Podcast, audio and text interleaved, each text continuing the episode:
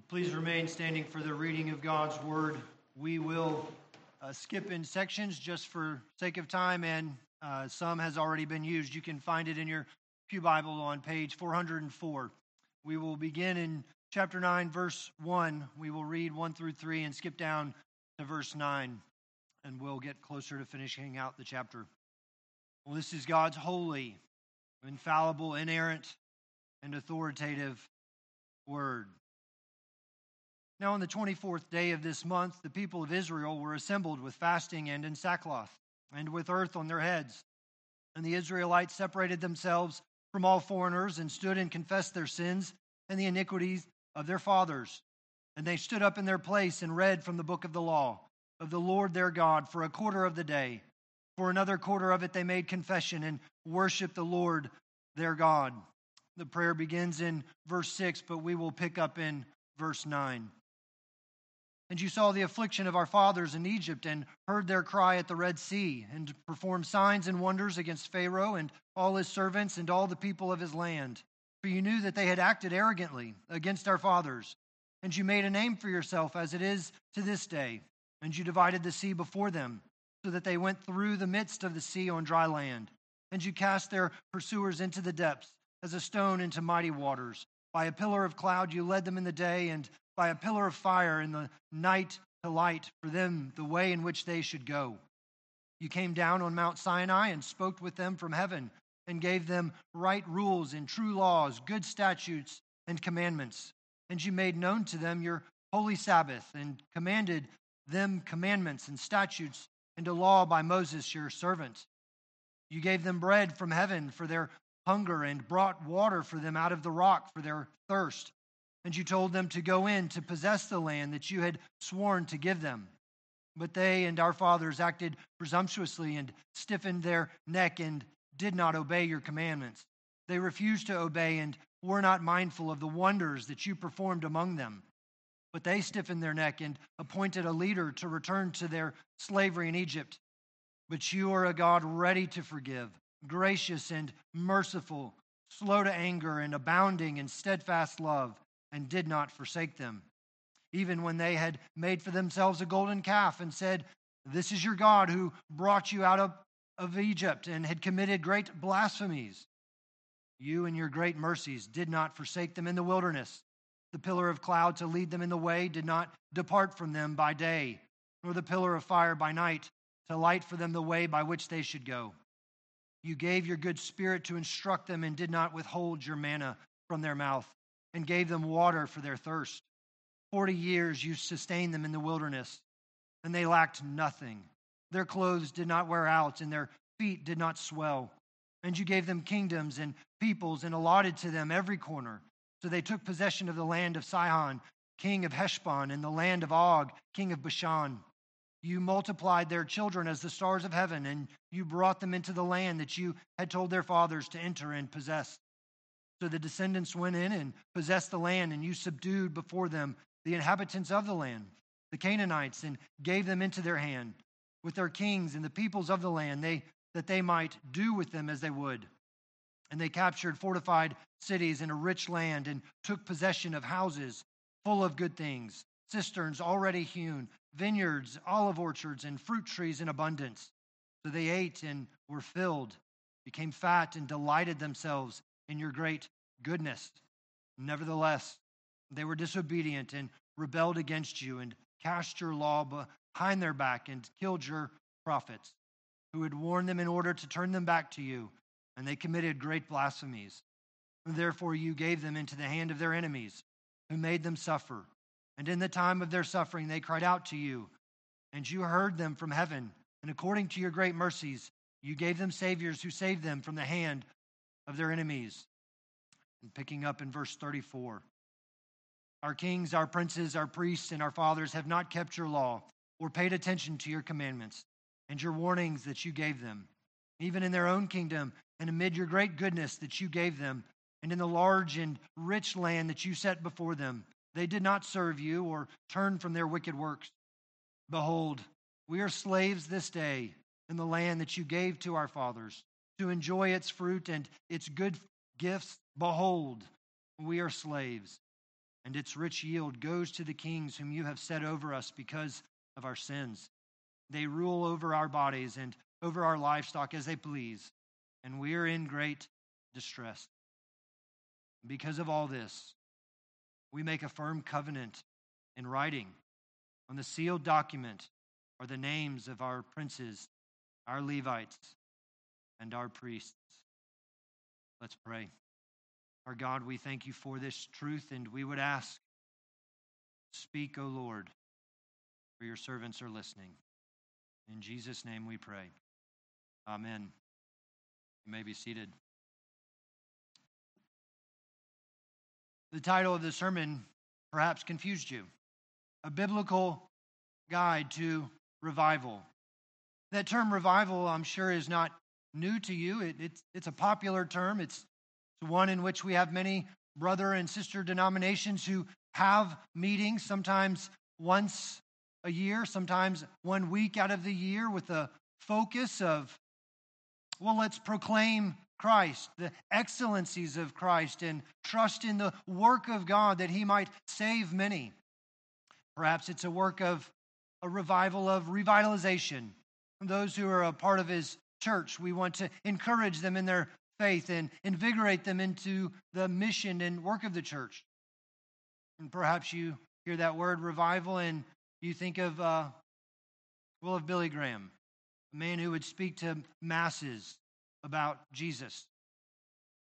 I was confronted this week. I promised I would not reveal the identity of the person, but I was confronted, and the question was simple Do Presbyterians have revival?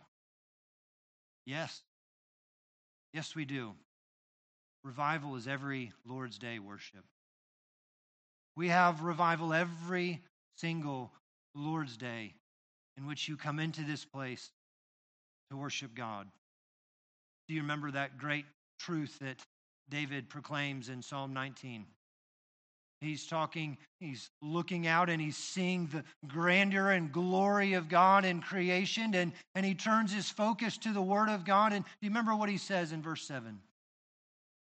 The law of the Lord, it's perfect, it revives the soul. Brothers and sisters, we have revival every Lord's Day in which we come into this place. We open the Word of God and we ask again, revive us, O Lord. It's that Hebrew word and it means to bring back to life. That's what the Word of God does for the people of God when we would sit under it, when we would read it, when we would pray it, when we would confess it, when it is preached to us and we seek to apply it. And God is promising to us in the presence and power of His Word, I will revive you. And is that what you came in this morning expecting? Revival. For that is why you should have come to worship and to be revived by the Lord God Himself. Where are we in Nehemiah chapter 9? There's been a little bit of a fast forward. You saw that first verse. We're, we're in the 24th day. Last week we were, well, we skipped around a little bit. We were in the first day, the, the second day, the eighth day. And here we are on the 24th day. They've been meeting together at the Watergate. You read those words, you heard them, and you thought, perhaps that's what our day will be like today. They stood up in their place and read from the book of the law of the Lord their God for a quarter of the day. That's what Danny's going to do. And you thought it would stop, didn't you? For another quarter of it, they made confession. So we're just getting started. What's happening? The people of God have been in an intense reading of God's word has been preached to them. They've been feasting on it. They've been encouraged not to weep over it. But again, the, the word is being opened to them. And what you see in Nehemiah chapter 9, it's a, it's a prayer. It's the longest prayer, you might say, in the scripture. And what you're getting from the people of God is it's revival. They come before the Lord in prayer and they are revived. And I want to make three observations. What is it that the people of God are doing in this prayer? Number one, they, they confess God. And then they confess their sin. And then lastly, we will look at the confession of commitment. Their confession of God, it begins in verse 6, doesn't it? What a confession. What do they say? You are the Lord. You alone. That's how they begin their prayer. They begin with God. Our worship begins with God. Our prayers begin with God. It's a simple confession. They begin their prayer and they recognize and confess together you are the Lord and you alone. It's a powerful meditative thought if you were to give it some thinking. One man says, We often consider ourselves the fourth person of the Trinity. That's how we pray. We come in and we recognize that God is somewhere, and then we quickly move on and go somewhere else. We lack what you might call the patience in prayer. And that's what these people are about to do. They are about to slow themselves down and consider who is it that we are praying to? When we recognize that it is God on high, we do not compare our importance, our needs, our value, our dignity. It's nowhere in comparison to this God. And so, what do they begin with? You are the Lord, and you alone. And then what do they say? You made the heaven, the heaven of heavens with all their hosts, the earth and, and all that is in it. It's a common reference in the Old Testament. They, they go to the what you might call the doctrine of creation. Now, let me just calm your nerves. They're, they're not here to stir up controversy. They're not trying to say it must be a six, 24 hour day or it could have been 100 years. They're not, they're not talking about that. They're confessing something very simple. Everything owes its existence to God. You alone are the Lord, and you made it all. Everything finds its origin, its existence in God Himself. It's an act. It's a, it's a work of God. There's nothing in creation that we would say is an accident. God intentionally spoke, God intentionally worked, and He brought about creation. He brings about mankind, and they have to stop. They have to slow down because they're in utter awe of this God, of the one who would make all things, and yet even them. And so they adore God. Do you do that? When you're praying, you slow down such that you stare into the face of Almighty God and just adore Him. And I want you to hear me. Just adore Him. Do, do you see what's not existent in their adoration? They're not saying, well, look at who we are, look at what we've done. They're entirely focused on God. They are wrapped up with who He is and what He does. They cannot move on. They must acknowledge this is the one whom we pray to. And so they're confessing this, this awe, this, this work of God. And as they begin to understand this is how God works, do you know what else they begin to confess about God? It's not just the working of God, it's his character. Do you see the character of your God coming down? You are the Lord, the God who chose Abram. You initiate to people, you come after them, you give them names, you give them lands, you see the affliction of our fathers. You have divided the sea and, and you have led us. You protect us. He doesn't just work things of creation, He's not just powerful. Over and over, they say, No, He's gracious. He is a gracious God who initiates to His people. And then there is this astounding verse in verse 17. Can't get enough of it. Look at what they say. The second half The first half, you'll, we'll come back to it. But you are a God ready to forgive. Doesn't that cause you to slow down? God doesn't have his arms crossed, he's ready. He's not passive, he's ready. He's not annoyed, he's ready. He's not frustrated, he's ready. And what is he ready for? To forgive his people. To forgive his people.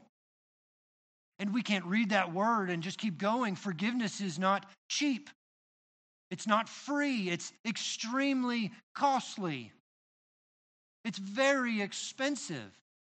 One party has to give up something.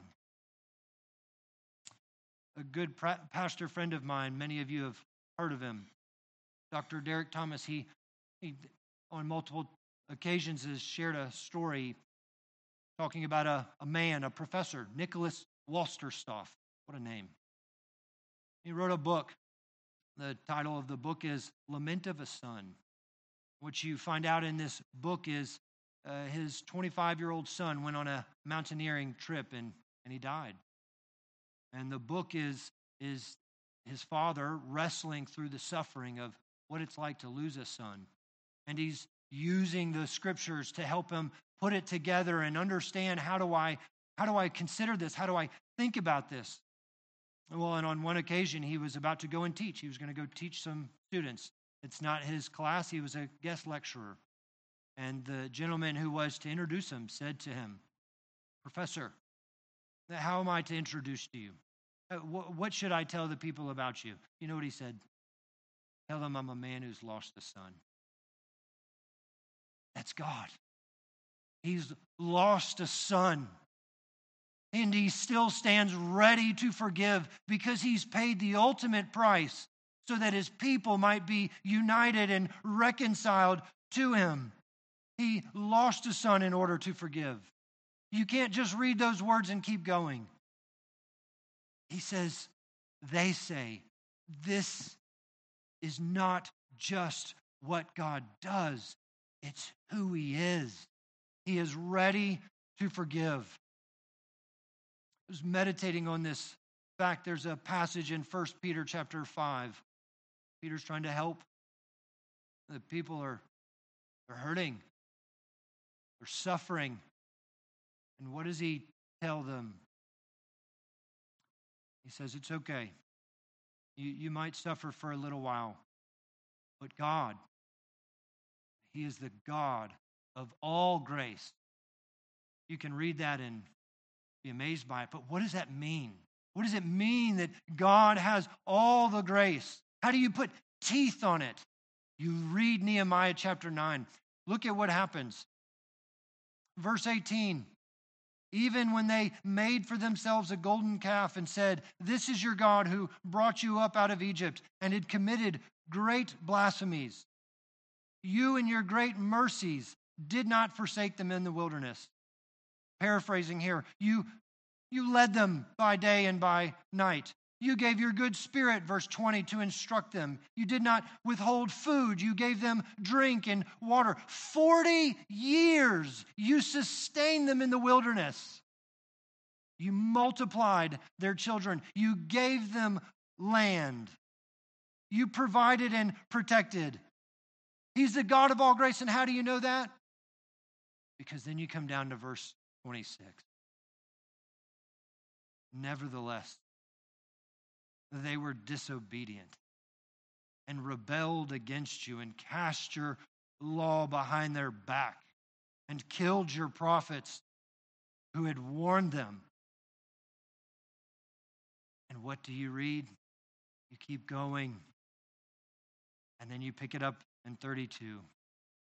Now, therefore, our God, the great, the mighty, and awesome, so on and so on. God is gracious. He provided for every one of their needs, and their response was the same every single time.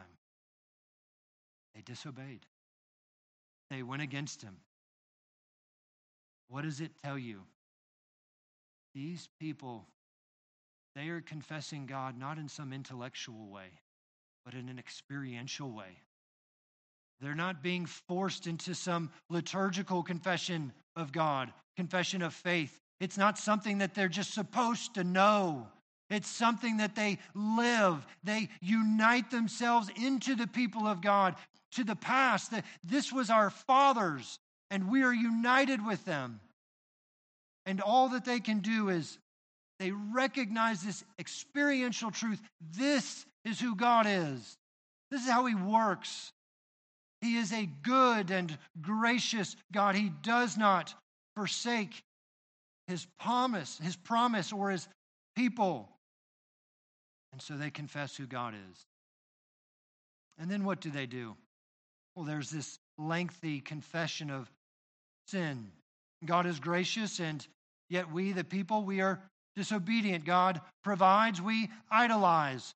God satisfies, we are self gratifying. He protects, and we return to our former ways. It's a well, it's a biblical finger pointing.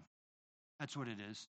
This is who God is, and this is who we are. This is God, this is us. This is God, this is us. They keep going back and forth. And what is the pattern? God was gracious.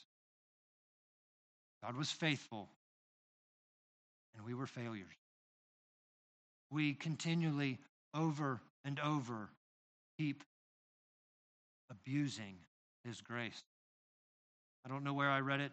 Uh, someone said, Saints burn grace like jet fuel. Don't, don't you understand? Don't you see this passage and you recognize this is us? That God continually to show, show us his mercy, and yet all we do is we go against him. It's a foundational point that you and I burn the grace of God like jet fuel. It's a, you might even say, a mark of spiritual maturity when we can pray a Nehemiah 9 prayer. We recognize we are failures over and over and over again, and yet never once does God lack in being faithful. Yet He is ready, and He's ready to forgive. What makes this prayer so hard? How do you how do you confess sin like this? What makes it so powerful? They're extremely honest, aren't they? They're extremely honest. They are sincere. They don't they don't say, God, I want to confess my many sins and thank you for your forgiveness and keep going. They slow themselves down and they consider just moment by moment what are my sins? Are you like that? I'm nothing like this. My family could attest to it. When I have wronged my family, when I'm at fault, do you know what Danny wants to do? He wants to say as sorry as quickly as he can and try to get out. I don't want my family to say, You've wronged me, and let me tell you how it's made me feel. Let me help you understand the consequences, Danny, of your decision or your words or the way in which you did or did not care for us or love us. I just want to move on. I'm sorry. Can we just keep going on? I don't want to take a look at my sin. And is it because I'm just afraid that maybe I don't believe that God is still ready? Maybe I've just surpassed what grace might be. These covenantal people have a better understanding and they slow down to consider who are we? What have we done? How have we sinned? It's not just a few times. They're looking deep into their life. They're reflecting on their actions. And it's, it's, it's terrible. You're reading it and you're saying, who could do that? They have been redeemed and and they go to the point in verse 17 to say, What? We have voted and we have elected a leader to lead us back to Egypt. You have brought us out. They go as far as to say, and we have lacked nothing. And yet we have a leader to take us back to our enemies. They're saying this is not just our history, this is our present. This is not just what they did. And you can see it in verse 33. They, they turn it on themselves, don't they? You have been righteous in all that has come upon us, for you have dealt faithfully in what? We have, well, we have been wicked. We have acted wickedly. And then in verse 37, they begin to use the word our sins. They're considering who is God and what are we truly like. Isn't that our testimony? God, you are good. You are gracious. But I am sinful. Why is this a powerful confession? Because you read the prayer closely. They begin with God. They confess their sin, and then after that, God comes right back. God is always initiating, God is always pursuing his people. It helps you understand what First John is saying. That when you confess your sins, what? God is faithful or First John says God is faithful and just. He's not making a suggestion. He's making a statement. He is going so extreme as to say, if God does not forgive sins, he's unjust. If you have put your faith in Christ, God cannot not forgive sins. Sorry to the English majors out there. That is who God is. He is faithful and just. And the justice of God is to forgive his people because, well, he is a God who has lost the Son. And he stands ready, ready to forgive. And so these people, they say, God is awesome. You remember when Pastor Joel came up here and talked about that? It's, it's hard to think about. Awesome. It's only appropriate when you use it with God. You, you cannot use that word with other things. It's not appropriate. Food, it's not awesome. I like to say that. I, I really like to say the Braves are awesome, but we all know better now. You recognize this is a term exclusively used of God. He's awesome. He is incredible. He is greater and bigger. He keeps his promise. And how do you know that? L- let me let me give you a little Hebrew lesson here. Verse 32, what do we read? Now therefore our God, the great, the mighty and the awesome God who keeps covenant and steadfast love. There's a Hebrew word there. It's a little one, but it means a whole lot. Hesed. Some of you have heard me talk about it before. Hesed. How does your Bible translate it? Mercy, love, steadfast love, loving kindness. It's a word that is only used of God. Hesed, is never used of anybody else. It's only used of God. Where do you see it show up? That powerful passage in Exodus chapter 34, verse 6. That's where God is revealing himself to Moses. He is giving Moses the law, and he is, Moses is saying, Well, tell me, who are you, and, and what am I to tell the people? And he says, I'm Hesed. And, and you know what God is saying to Moses and what the people of God are doing, don't you? And God is saying, I keep my covenant, I'm steadfast in my love, and the people are using gold and making a calf the night of their wedding, you might say. God is trying to marry his bride in a covenant, and yet his bride is running off. This is Hesed. This is what you find all throughout your Old Testament. You find it in the Psalms. Nehemiah is using this word Hesed because it is a it's a surprising love. No Israelite would have thought when Moses comes down and he rebukes them for what they have done, well, God's still going to love me. He has to assure them of the covenant keeping God. This is a God of Hesed. It's a surprising love. And David's going to add to that and he's going to say it's not just surprising, it's, it's steadfast. That's what he's saying in Psalm 23, verse 6. What does that verse Say, surely goodness and hesed, mercy, will follow me all the days of my life. That is God. Have you thought about that? These people have had to come to the place in which they recognize they're the object of the Hesed of God. It promotes a great deal of confession, a confession of sin, because they have a God who is ready to forgive. Now, what do you do? When you when you look up and you see who God is, who he's truly like, what he's truly like, and and you confess your sin, what do you do? They tell you, don't they? Verse 38, a confession of commitment. Because of all this, we make a firm covenant in writing. On the sealed documents are the names of our princes, our Levites, and our priests. You can see in verse or chapter 10 that they begin to write their names. It's the response of a, a confession of God and sin. It's a it's a right conclusion to prayer, isn't it? When we pray unto God and we recognize who He is, it moves us to finish. God, I want to do more. I want to do something different. I want to be different. You might be saying, I don't pray prayers like this. I'm, I'm poor in prayer. Yes, that's why Nehemiah 9 is here.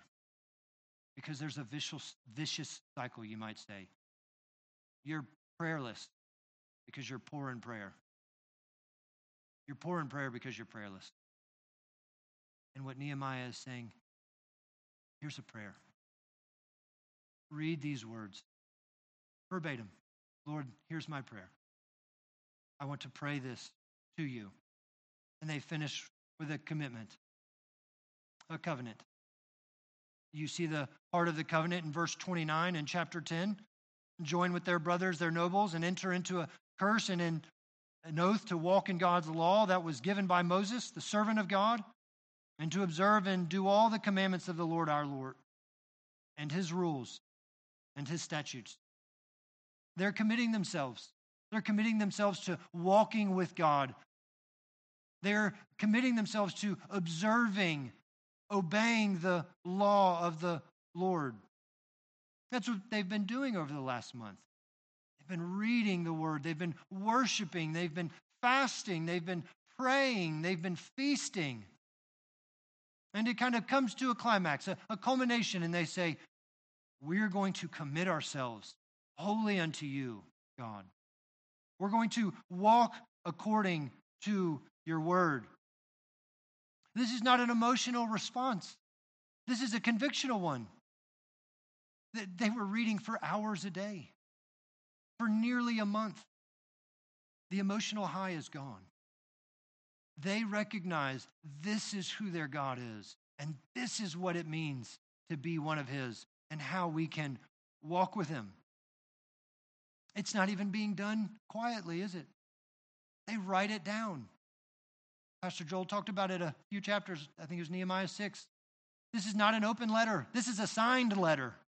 They put their names to it. They write it, they sign it, they seal it. This is who we're going to be, no matter the cost.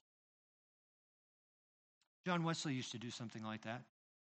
Once a year, he would have his people, he'd have a, a covenant renewal service, you might say. This is something he would often do with them. This is what he had them repeat as a congregation I am no longer my own, but thine. Put me to what thou wilt. Rank me with whom thou wilt. Put me to doing. Put me to suffering. Let me be employed for thee and laid aside for thee, exalted for thee, or brought low for thee. Let me be full. Let me be empty. Let me have all things. Let me have nothing. I freely and heartily yield all things to thy pleasure and disposal. And now, O glorious and blessed God, Father, Son, and Holy Spirit, thou art mine and I am thine. So be it. And the covenant which I have made on earth, let it be ratified in heaven. Amen. That's what the people are doing. That's, that's what they're doing. That's been their history. Anytime something significant's about to happen, they, they have this covenant renewal service. Joshua chapter 24, they're about to enter into the promised land. They make a covenant with God. 1 Samuel 12, there's a covenant being had between God and his people. I'm going to set up your throne. So they have a they have a renewal service. They're doing something here. They must understand that something significant is about to happen. Perhaps it's just a clarity. Perhaps it's just a refreshment of the grace of God. But what is most interesting is what it's founded upon. They're saying, We commit ourselves to you. We're going to make a covenant with God, not because we have finally figured it out. They're making a covenant with God in response to his covenant with them. It's a reaction, it's a response to. They recognize it's all by God's grace. They are not saying to God, We're going to do better. Well, get ready. They have just confessed there is no such thing as doing better. There's only depending on Him. And so they make this commitment, this covenant to say, because of your grace, we want to obey. That's the gospel. And we have to be clear on that. As soon as we reverse it, that's self righteousness. We've totally missed the point. How do you understand it? You understand grace. You go back to God of all grace. You see, people who understand grace the best work hardest at obedience. They can't help it because they recognize who it is that gave them grace, who stands ready to forgive. Is that you this morning? Do you recognize this God of all grace? That you are that you are ready and willing to commit yourself, whatever the cost. It's not cool to be a Christian. You're not going to further your professional status. It's extremely costly. It's expensive to say, I believe in God. And even more, I believe in His Word. That it's authoritative, that it's inerrant, it's infallible, it's holy. I believe in that. Are you ready, no matter what the cost, to say, I will follow you? And not because I've figured it out, but because you have promised yourself to me in covenant. There's a revival every Lord's Day. That's what he is saying. That's what the people of God are saying here. Do you want to be revived by God? You come into worship. You confess who he is. You confess sin and you leave with a confession of commitment. I want to commit myself to you. There might be a lot of things that we need, but what Nehemiah is saying is what you need more than anything else is truth. You will never need less of it. We laugh at the quarter of the day reading. Perhaps that's something to consider. Just sitting and letting God's word come to you. You never need less truth. You and I always need more of it. May we be a church like that, who begins with the confession of who God is. That it would rightly lead us to a confession of sin. Who are we? And yet we respond to that grace by saying, We'll commit ourselves to you, O Lord. And by grace, we will work hard to obey. Let me pray.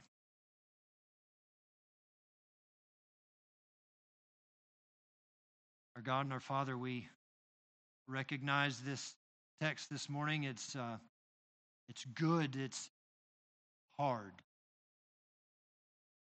I think maybe perhaps even my own soul is willing to say, but that's, that's costly and I don't know if I can do it. How could you ask of me in that manner? Yet, O oh Lord, who am I to speak to you about cost? For you have given the greatest cost one could imagine yourself. You gave your son, and in the giving of your son, you have bound yourself to promise to us that if we would but believe on the Lord Jesus Christ, we would be saved.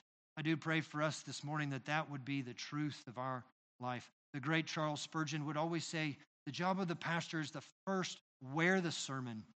Lord, this is a sermon we all need to wear. One in which we confess who you are, we confess our sin, and we are reminded of your grace and therefore confess our commitment. So would you help us, O Lord, no matter the cost, to be true to your word? And all this we pray in Jesus' name. Amen.